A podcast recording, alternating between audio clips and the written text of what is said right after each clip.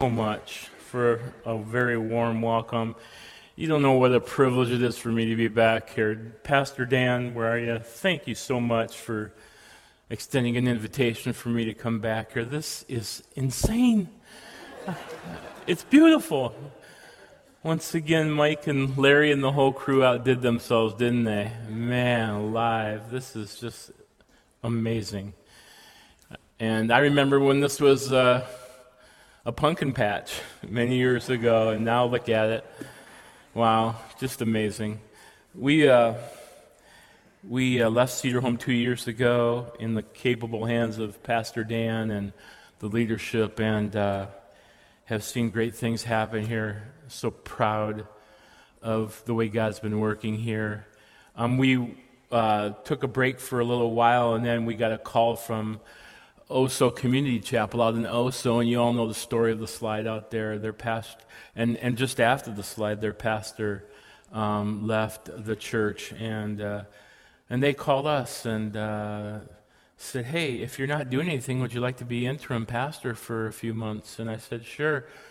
And that was about almost a year and a half ago now. And anyway, it's been a delight to be out of Oso Community Chapel. And tonight we have some interviews for their potential permanent full-time pastor. So you might pray for the search committee out of Oso. They've had hard times, and so I'm hoping they get just a great pastor. And as I said, we're just thrilled to be here, and we'll probably be out there for a couple more months. Having said that, Pastor Dan graciously shared with Debbie and I that if we felt led of God to come back here and support and attend and serve after Oso, that we were welcome to do that. And unless God calls us to another interim or some other ministry, I get to hang out with you guys a little bit. So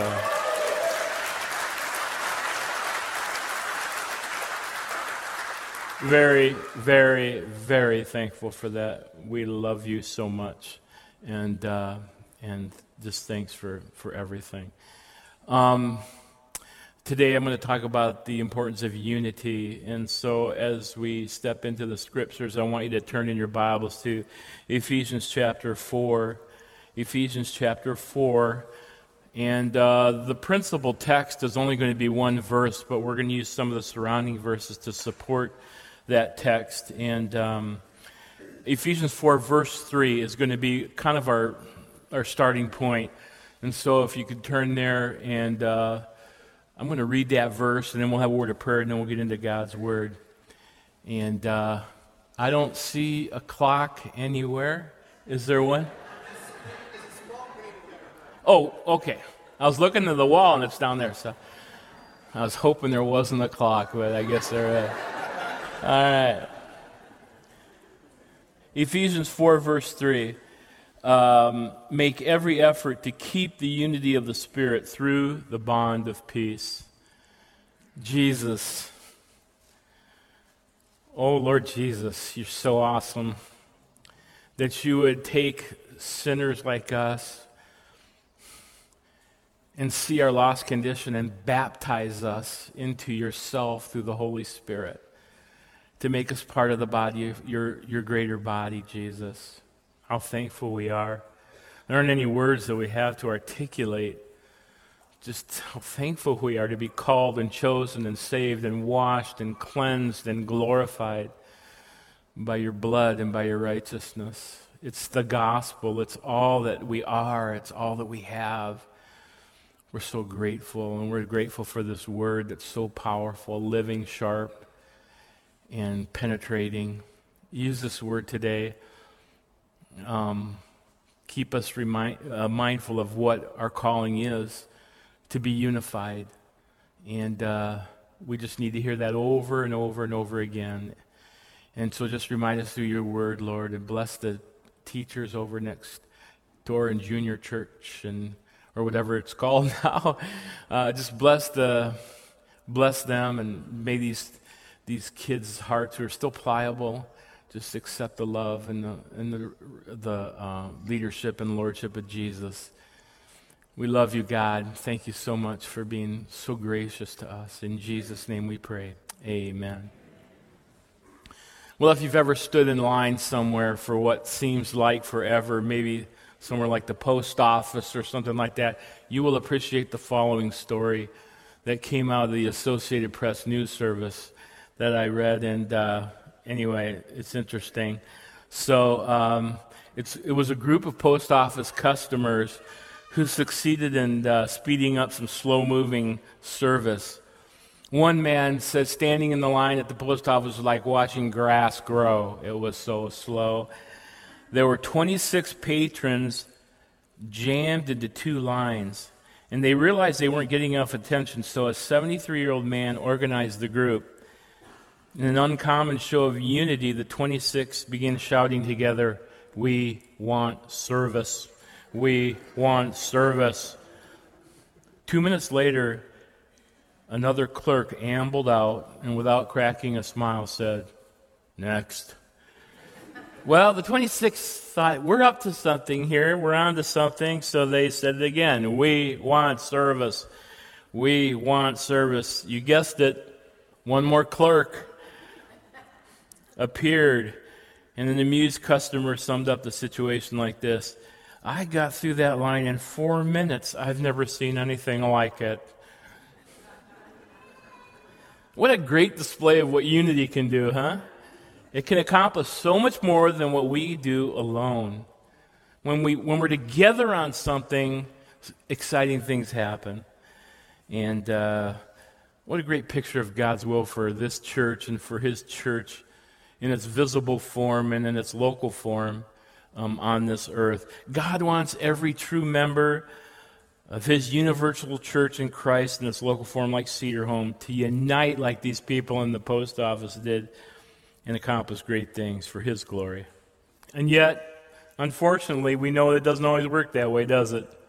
It doesn't. I hate to say it, but it doesn't always work that way. The highway of church history is littered with the head-on collisions of disunity, division, divisiveness, dissension, and disputes and disagreements, and great damage and destruction has taken place because of that. You know, division in the local church grieves the heart of God. It really does. And it ruins the testimony of the church to the watching world. And probably I'm talking to people right here, right now, who have experienced somewhere, someplace, division in the local church that you have attended, because we're not immune from that. And you've seen the fallout of that and the tragedy of that. And that's why God put so much emphasis on church unity in the New Testament. When you start studying this subject, you realize just how much of the New Testament talks about unity and how important it is. Now, a couple things before we get into our text. Number one, it's okay not to agree on everything. That's unity is different than uniformity. Uniformity is when everybody always agrees on everything all of the time. And that's more like a cult than it is like a church. But unity means that in spite of our differences, we're going to drive a stake in the ground and move through church life together, okay? So we're not talking about uniformity. We're talking about unity. And we don't always have to agree on everything. We can have differences of opinion on non-essential issues. And the other thing I want to say is this. I don't care when you talk about it, but unity is always appropriate to talk about in the local church. There's never a time when it's inappropriate to talk about unity, because it's one of the top things that God talks about. And so, regardless of what condition the church is in, it's appropriate to talk about unity, and especially after or during mountaintop experiences in the church. And Cedarholm is in a mountaintop experience right now. I mean, I'm looking out at this wonderful church family that Deb and I still love with all our hearts, seeing the growth and the leadership with Pastor Dan and the elders and the deacons and the way so many of you serve, and there is good unity. But we can never not talk about unity, especially during mountaintop experiences, because I think that's when the devil likes to sneak in and throw a sucker punch. Amen? Take us off guard. And so it's important for us to talk about unity today. And so the title of the message is The Importance of Unity. And we're concentrating on Ephesians chapter 4, verse 3. I want you to take three thoughts out of this verse today. Three thoughts out of Ephesians 4, verse 3, okay? First of all, and it's kind of obvious, but unity is a high priority with God. I've already said it, but it bears repeating. If unity with not a high priority with God, he wouldn't have talked about it here and so many other places in the New Testament. He tells the division-prone Corinthians, who are always seem to be at each other's throats, he says, 1 Corinthians chapter 1, verse 10. I appeal to you, brothers, by the name of our Lord Jesus Christ, that all of you agree, and that there be no divisions among you, but that you be united in the same mind and the same judgment. Paul told the church at Philippi in chapter 2, he said, so if there's any encouragement in Christ, any comfort from love, any participation in the Spirit, any affection or sympathy, complete my joy by being of the same mind, having the same love, being in full accord and of one mind. Do nothing from selfish ambition or conceit, but in humility count others more significant than yourselves. And Peter gets into the act farther down in the New Testament. He says in this first letter, finally, all of you. I mean, this is what he's closing with. And you always close with the most important thing. Finally, all of you have unity of mind, sympathy, brotherly love, a tender heart, and a humble mind. Here in the book of Ephesians, where we're going to camp out today, the Apostle Paul mentions unity no less than 18 times, and most of it in the last four chapters. That's a lot. And so unity is a high priority for God. Why? Number one, because God knows better than anyone else the danger of disunity and the damage it can do to a wonderful church like this and many other wonderful churches.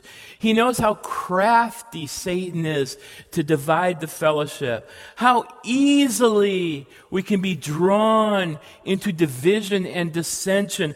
God knows how easily our sense of self gets drawn into a fight. I had that happen to me the other day. I can't remember what day it was, dear. It might have been when we were coming back from church. I hate to admit it. But we were pulling out of Safeway onto Smoky Point Boulevard, and I guess I pulled out too slowly because there was a guy bearing down on me. He must have been going probably 45, 50 miles an hour, and the light was red. He really had to stop anyway, but he bore down on me, and I got in my turn lane, and as he passed me, he reached out with his hand and flipped me half the peace sign, okay? You know what I'm talking about? You ever have anybody do that? And I told Debbie, you know, if I was younger and not a Christian, he and I would be having a further discussion on the matter. And she looked at me and she says, well, you're not young, and you're a Christian, so deal with it. And I said, yes, dear, whatever you say, dear. Right away, dear. And she was right. But, you know, I drove away from that, and I thought two things. One, how quickly I got my back up. Just how like a flash fire. And I just prayed to the Lord, Lord, God, help me. Help me never, ever to react like that. I'm a blood-bought child of God. I'm a spirit-indwelt child of God. But I was just surprised at how quickly my temper flared. And God knows that, what happens in the church. And how we can get ourselves drawn into things so quickly, and how immature we can act if we're not careful. And how brush fires can start so quickly. You say, well, can that really happen in a church? Listen to Paul's words to two people in the book of Philippians. He says, I plead, Philippians chapter 4, verse 2 and 3, I plead with Euodia, and I plead with Syntyche to be of the same mind in the Lord. Now, who were these people? Listen close. Yes, and I ask you, my true companion, help these women, since they have contended at my side in the cause of the gospel. At one time, they were contending with Paul, together, unified, pointed in the same direction. And now, something happened, and they're at each other's throats. So brothers and sisters, it can happen in a New York minute, can it?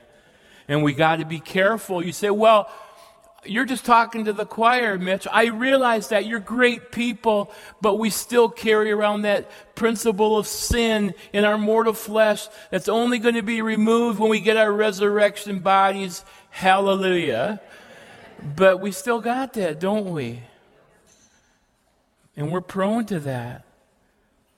Unity is also, in the church, is also high priority with God because it's a reflection of His oneness. Look here in Ephesians 4, will you? Look what it says here in verse 4. There's one body and one spirit, just as you were called to one hope when you were called. One Lord, one faith, one baptism, one God, and Father of all, who is over all and in all and through all. What's the operative word there, class? One. And then all. You're right. One. But one. One. Why is unity such a high priority for God? Because it's a reflection of His unity. What did Jesus say in the 10th chapter of John, the 30th verse? He said, I and my Father are one. And since there's perfect unity in the Godhead, God the Father, God the Son, and God the Holy Spirit, one God, three persons, co-equal, co-eternal, but one. What did the Israelites say? Shema Yisrael, Adonai Eloheinu, Adonai Elohud. Hear, O Israel, the Lord our God, the Lord is one. And when we're one, that oneness of God reflects. Which takes us to the third reason why unity is such a high priority to God. It's a high priority to God because the witness of the church before the watching world is at stake. It's at stake. You know, the watching world is as wonderful as this building is, and it's so gorgeous and wonderful. But the witness of Christ to the world doesn't come first through buildings or budgets or programs. It comes through our unity. Our unity. Think about Jesus. He's in the Garden of Gethsemane. He's about to be arrested and then beaten to a pulp and flogged and ridiculed and mocked and then nailed to a cross to where He wasn't even recognizable as a human being for our sins. And what did He choose to pray right before He was arrested and crucified? John 17, 20 through 23 tell us, Jesus says, my prayer is not for them alone. I pray also for all those who will believe in me through their message, that all of them may be one, Father, just as you are in me and I am in you.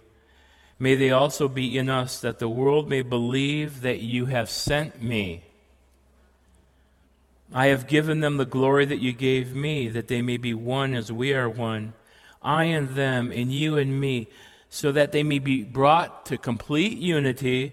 Then the world will know that you sent me and have loved them even as you love me. How's the world going to know that Jesus was sent and that God the Father loved Him and that He loves us? By the way we act towards each other, by our unity. Because Jesus knew that church disunity and division and discord and dissension ruins the testimony of a wonderful church before a watching world. You know, the world looks at us, and if we're unified, they go, something's going on there.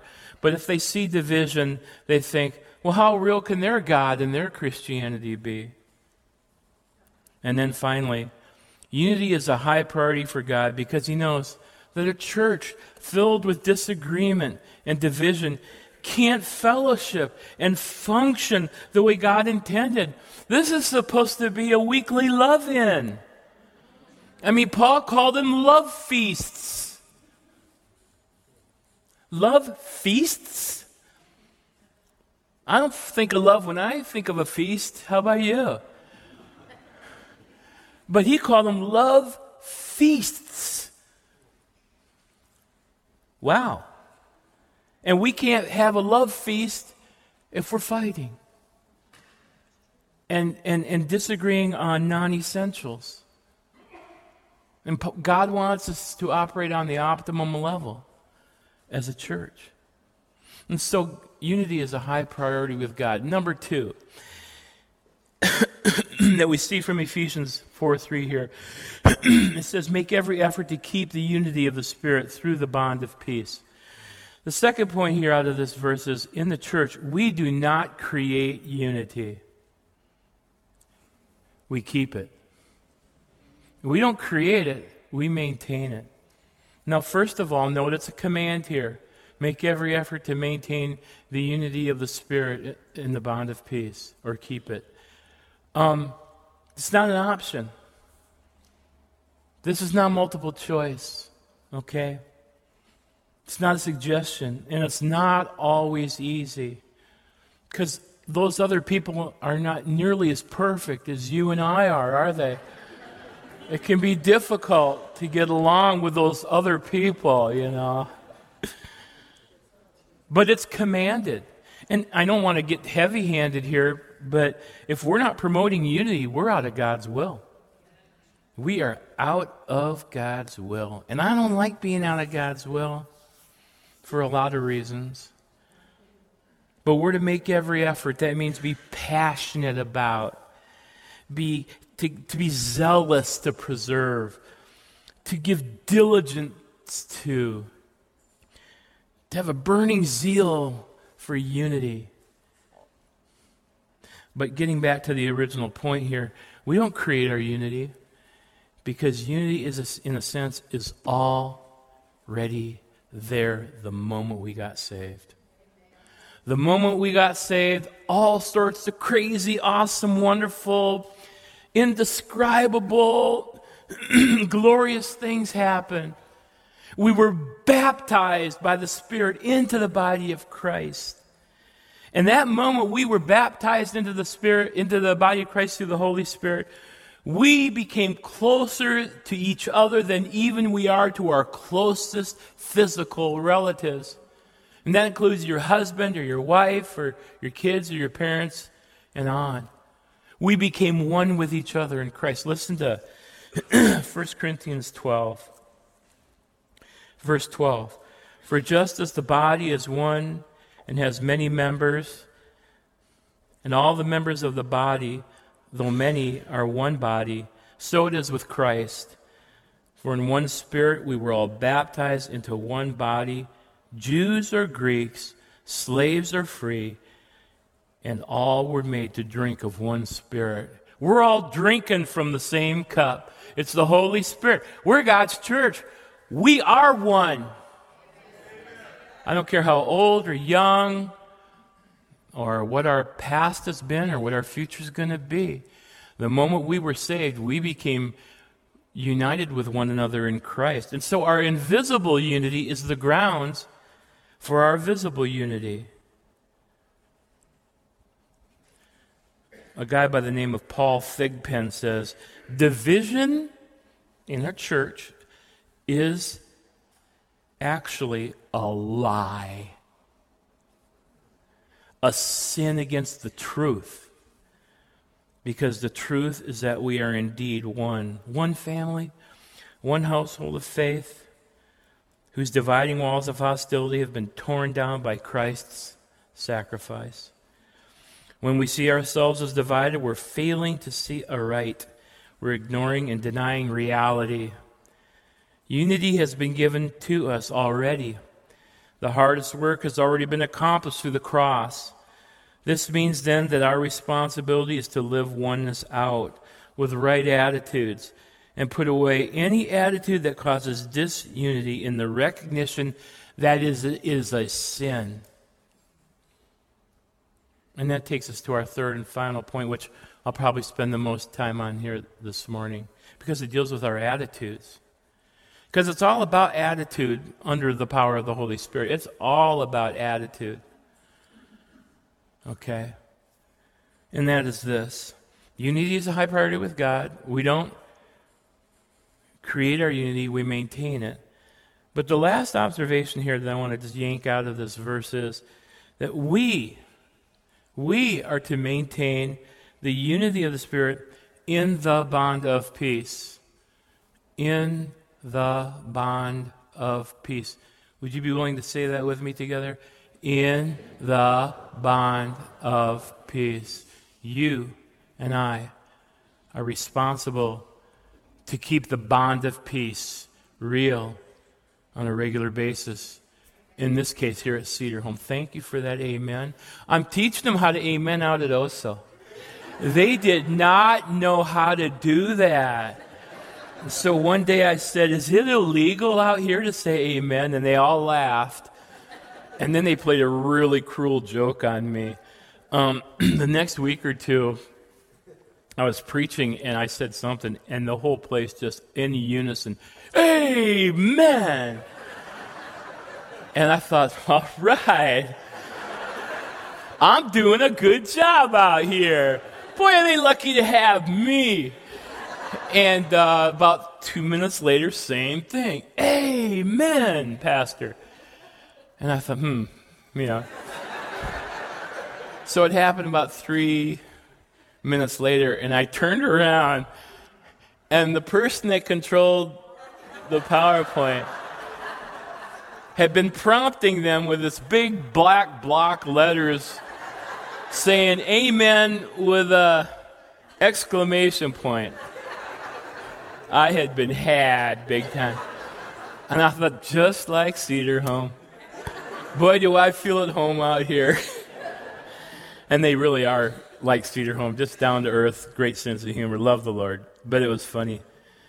But I want to go to this third point here. The bond of peace. The bond of peace. We don't create unity, but we do have a part in keeping it, right? We have a part in keeping it. You individually have a part in keeping with it. First of all, let's get it straight. What's the bond of peace? We've already talked about it. It's our oneness in Christ. It's the peace that we have with each other because we're saved in Christ. But it also extends out to our behavior. It's the peace with each other in the body that we're to pursue right now. Romans 12:18, very clear. If it is possible, as far as it depends on you, live at peace with everyone. With who? People I like. That's my version anyway. If it is possible, as far as it depends on you, live at peace with the people you like. No, with everyone. Really? Ouch. Are you sure that's what it means in the Greek, Mitch? Yeah, that's what it means. But we're to pursue unity in the bond of peace with each other. Now, we're given 4 ways to do that. And I want to just kind of go through these 4 ways, and then we'll pray together. 4 ways to maintain or keep the unity of spirit and the bond of peace. First of all, by seeking to live a life worthy of the calling that we have received. I love hearing Pastor Dan pray, because I can tell he's in love with the gospel, can't you? And I just love that. I'm in love with the gospel, too. And the gospel is our calling. Look at verse 1 of chapter 4.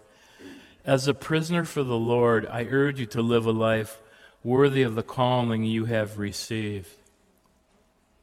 How do you keep unity in the bond of peace? By living a life worthy of the calling that you and I have received as Christians. Our calling is such an awesome thing. It means we've been redeemed by Jesus. We've been chosen and called and saved and justified and atoned for and forgiven of our sins, past, present, and future. We've been cleansed and made righteous and perfect in Christ. We're worthy in His sight through the imparted righteousness of Jesus. We're headed for glory. Amen. And we are called to live up to that in daily living. Let it be what motivates us. Let it be what causes us to respond in obedience to God. We're not just acting out a bunch of rules. We're responding to the calling God has given us in Christ. And when we do that, we're not going to be looking at all the picky-uni things in other people. Unity comes from pursuing this awesome calling that God has given us in Christ. Man, God has given me more and more of that all the time, and I'm so thankful. He who began a good work in you shall continue it on to the day of Christ Jesus. And isn't it wonderful to have your Christianity be the calling God has given you and not just some set of religious rules? Amen. Amen. Give glory to God on that one. But when we're pursuing our calling, we're not picking at each other. We're too busy glorying in what God's given us in Christ. Number two, we keep the bond of peace when we set our egos aside. Look at verse 2. 4 ways to set your ego aside. Be completely humble and gentle. Be patient, bearing with one another in love. You say, Pastor, can we just skip this one? No, we can't. We can't. You know what ego is, don't you? E-G-O, edging God out. That's what an ego is. Okay? We edge God out of our lives when we act selfishly or we become resentful or towards someone else in the church, when we dig our proud heels into the ground, when we're stubborn and hurtful towards each other. How do we keep from edging God out? How do we keep from letting our egos get in the way? And we all got one of those until we get our new resurrection body without sin. Amen. Pass the potatoes. I'm looking forward to that. All right. But 4 things. First of all, it says if you're going to deal with your ego and maintain unity, you got to be completely humble. And it doesn't say humble, it says completely humble.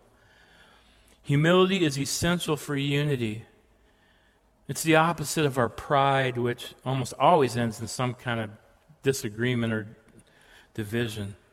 Because pride demands its own way. So often, you know, when you think about it, church, I can't do this at Oso because they don't have one of these, so I haven't done this in 2 years. But so often division in the church isn't on some meaningful theological point, is it? It's not on some essential point of doctrine. Sometimes it's just because we get proud and stubborn. We get hurt, our feelings get hurt. And our ego starts to get inflated. And pretty soon we're at war. Just like Euodia and like Syntyche. And we were contending for Christ, but now our nose has been out of shape. And so the answer to that is just humble ourselves. I love what Dr. David Jeremiah says. He says, humility is not thinking less of ourselves, but thinking of ourselves less. It's not thinking less of ourselves, it's thinking of ourselves and our rights less. That's how you get the ego out and keep unity. And Paul summarizes that in Philippians chapter 2. He says, therefore, if any of you have any encouragement from being united with Christ, if any comfort from His love, if any common sharing in the Spirit, if any tenderness and compassion, then make my joy complete by being like-minded, having the same love, being one in spirit and of one mind. Do nothing out of selfish ambition or vain conceit, but rather what? In humility, value others above yourselves, not looking to your own interests, but each of you to the interests of others. in your relationships with one another, have the same mindset as Christ Jesus.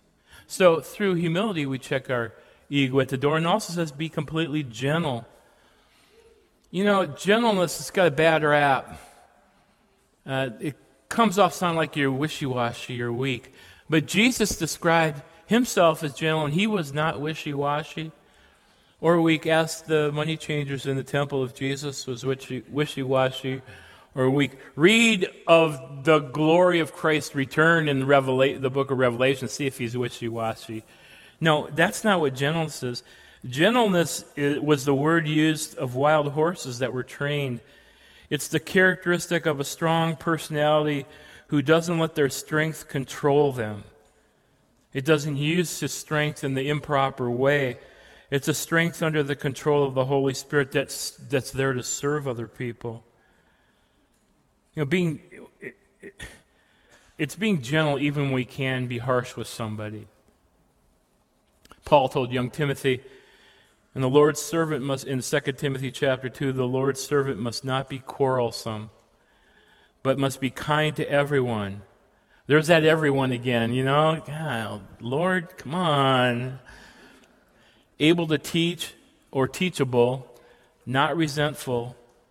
Opponents must be gently instructed in the hope that God will grant them repentance, leading them to a knowledge of the truth. Be gentle. Even if you have a disagreement, be gentle. Third, we set our egos aside and stay in the bond of peace when we're patient. When we're patient. Read a list of what patience is. Patience is a long-suffering attitude towards aggravating people. Patience means being willing to endure each other's imperfections.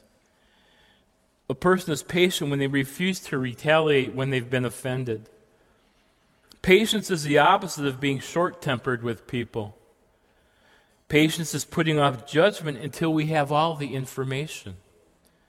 Patience is strength and emotion under control and not losing it. Being patient towards each other keeps us from overreacting to matters that upset us. Patience keeps us from fussing, fuming, and fighting back when or saying something we shouldn't or in a way we shouldn't. And we definitely need the Holy Spirit to be patient, don't we? It is one of the fruits of the Spirit. I'll tell you, if you want to stay unified, you got to be filled with the Holy Spirit.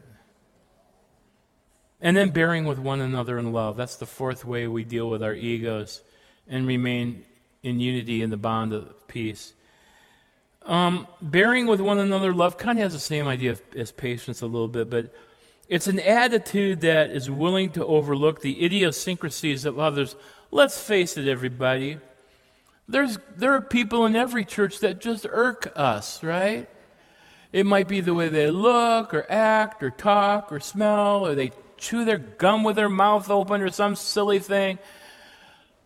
Or even more serious, they irk us. And that's just like a family. And there's just the people that get under our skin. But bearing with one another in love enables us to overlook those idiosyncrasies that bother us. In fact, Paul told the believers at Colossae, and above all these things put on love, which binds everything together in perfect unity. And he gives us a list in his love chapter of what this means. So we're not just thinking love is just some kind of ethereal feeling kind of thing. Paul says in 1 Corinthians 13... love is patient. There's patience again. Love is kind. It does not envy. It does not boast. It's not proud. It doesn't dishonor others. It's not self-seeking. It's not easily angered. It keeps no record of wrongs. Love does not delight in evil, but rejoices with the truth. It always protects, always trusts, always hopes, and it always perseveres.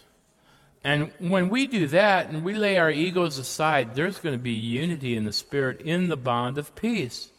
So how do you keep the bond of peace? Well, you and I live up to our calling. We set our egos aside. Third, we serve using our spiritual gifts. You're going to be surprised, I promise you, with what I'm about to read to you. You're going to be surprised. Look at verse 7 in Ephesians 4. But to each one of us grace has been given as Christ apportioned it. That's why it says, when he ascended on high, he led captives in his train, and he gave gifts to men. What does he ascended, that is resurrected, mean except that he also descended, his incarnation, to the lower earthly regions, earth. He who descended, came to earth, is the very one who ascended after the resurrection, higher in all the heavens to fill the whole universe, and was he who gave some to be apostles, some to be prophets, some to be evangelists, some to be pastors and teachers, to prepare God's people for works of service, so that the body of Christ may be built up. Here it is. Until we all reach unity in the faith. By serving with our spiritual gifts, unity comes upon a church. Now, for those, maybe you're a young Christian and you don't know what a spiritual gift is. The moment you were saved, the Holy Spirit not only baptized you into Christ, but he gave you a gift, or plural gifts, that are uniquely tailored to your personality and your makeup and your abilities. A divine gift, a divine want to, is something you enjoy doing, to serve in the church, to build the church up, and unify it. It's like a jigsaw puzzle. Every Christian plays a part in completing the picture, okay? And each piece plays a part in the puzzle. And without each piece, the puzzle is incomplete. At salvation, Christ gave each of us as Christians a gift or gifts to help complete the picture and purpose of the local church. No Christian is unnecessary in the local church. Not one. Now, there's a list of gifts given here in verse 11. They are what is commonly called the equipping gifts, gifts given to people to equip the body to do the work of the ministry. But there's 1 Corinthians 12, Romans 12, 1 Peter 4. There's a variety of places where gifts are mentioned. Okay. But the point is that we are to serve using our gifts. Somebody said this: collective ministry in the body produces unity. The more of you and I who serve using our gifts, the more unified we'll be. Because we're focusing on serving. Okay? We're not focusing on the differences or weaknesses or irritations of each other, but on serving. And we're happy because we're serving in an area of natural joy, a divine want to. I was reading about a retired Army veteran that was speaking at a Christian conference. And he spoke about the difference between those men who fought on the front lines and compared to those responsible for the rear echelon ministries. And he said that the guys on the front lines didn't complain much. They were too busy fighting the enemy. Camaraderie was built quickly because people had to work together. It was a matter of life and death. So they took their objectives and strategies seriously. Successful execution was imperative. Little things like how good the food tasted didn't matter. What matters was that they were still alive to eat the food. But once you got a few miles back, behind the front, attitudes changed drastically. Back there, griping was a way of life. Men complained about everything: the food, the weather, the commanding officers. Something was wrong with everyone and everything. And so it is with the local church. Those who are involved, serving in their God-given areas of strength, okay, those are the ones that are bringing unity to the church. Those who are not involved are the ones that are sitting back and complaining and sniping and picking and lobbing grenades from a distance, because they're not using the gifts that God given them to serve. Serving with our gifts provide unity in the church. And we're all gifted with something. Don't you ever listen to anybody say you're not gifted. You, collectively, as Christians, are all gifted. You have an essential role to play in this wonderful church to serve, okay? And you can make it even more wonderful. And God expects you to use them, and He'll hold you and I accountable for using them. But on the positive side of it, there's something we want to do. It's just there. And we need to go after that and increase the sense of unity. And then finally, wrapping it up, we keep this, the bond of peace, the unity of spirit and the bond of peace, when we speak the truth in love. Again, you're going to be surprised. Look at verse 15. I'll read it to you, verses 15 and 16. This was a surprise to me. Instead, speaking the truth in love, we will in all things grow up into Him who is the head, that is Christ, from Him, the whole body, joined and held together by every supporting ligament, grows and builds itself up in love as each part does its work. What happens when we speak the truth in love to each other? We grow together. We unify. I found a good little story about this. I hope you enjoy it. About speaking the truth and also in love. A little boy on a farm illustrated the concept of speaking the truth in love. One day the pastor came to visit and was sitting in the living room visiting with the little boy's mother. The preacher was seated in a corner chair so that the boy did not see him as he came running into the room with a rat by the tail. The boy said, "Mama, I found this rat, and I hit him with a board, and then I threw him against the barn, and then I kicked him, and then I stomped him." And at that moment, out of the corner of his eye, the boy caught a glimpse of the preacher.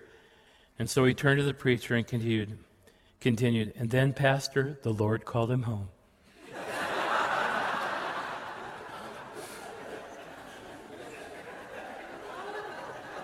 That's kind of speaking the truth in love, isn't it?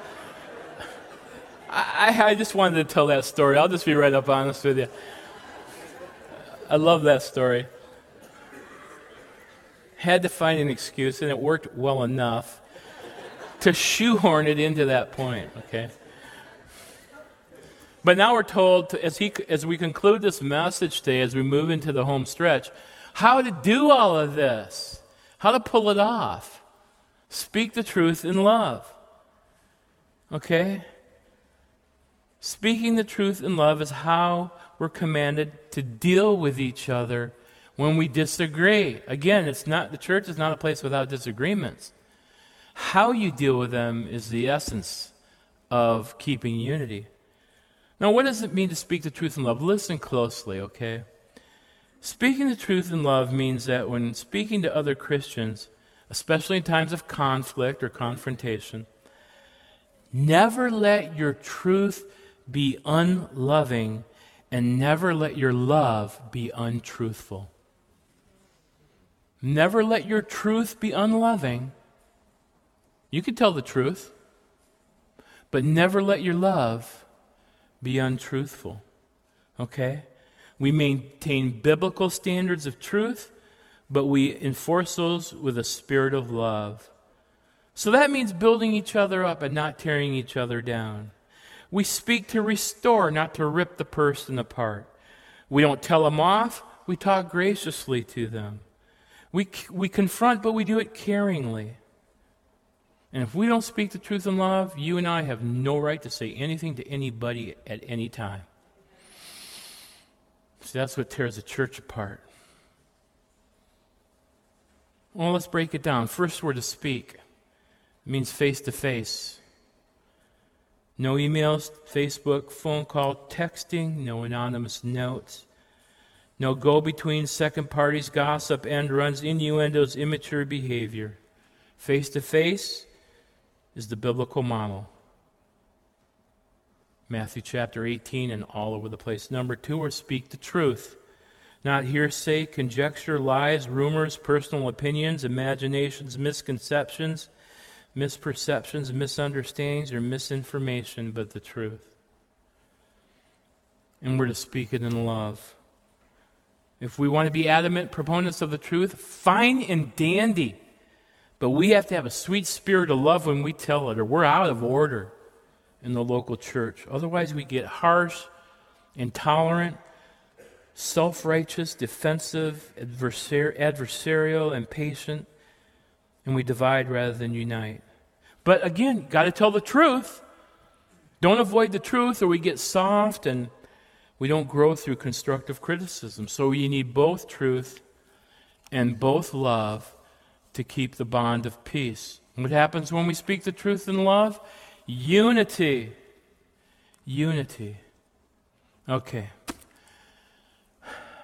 I'm convinced that this church's best days are still ahead. There's great people here. You got great preaching. I've snuck some sermons off the internet from Pastor Dan. This guy's a good preacher. Boy, did we ever learn that when we first left Cedarholm and we kind of had to go through some other churches and hear the preaching. Man, you got good preaching here, good people, great leaders, great facility, great opportunities all around you.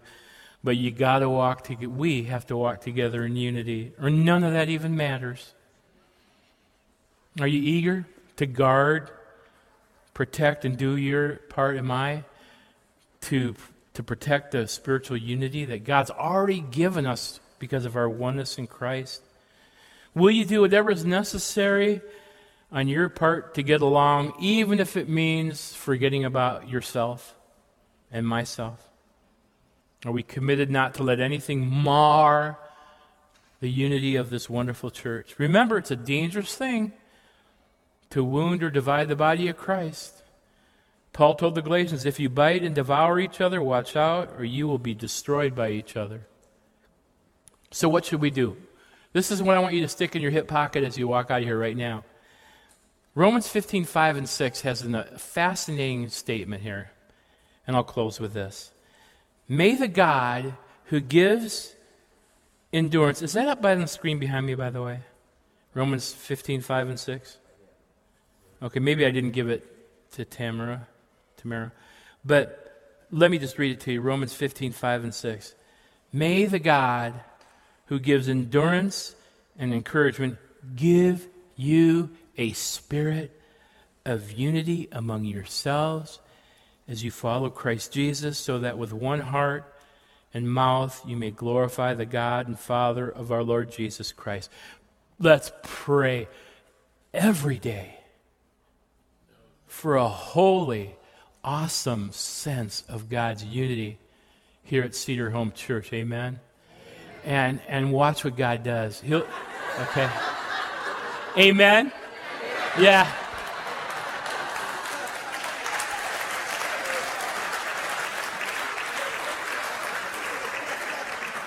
Now you know why I'm so comfortable out at Oso, because it's just like you. You know, we're not talking about peace at any price here. We're not doing that. We don't tolerate immorality, a lack of proper ethics, false teaching. We don't do that. But we're told to live at peace with one another whenever possible. The best days are ahead. Okay, let's each do our part to stay united and fulfill Psalm 133:1. How good and pleasant it is when brothers live together in unity. And Father, thank you that when we were saved, we were baptized into the body of Jesus. We're called. We are blood-bought. We are resurrected in the Spirit. We are new creations in Christ. Every sin that we ever have, are, or ever will commit has already been dealt with through the shed blood of Jesus. We are, as Paul said, holy in your sight, without blemish, and free from accusation. And we're one with each other.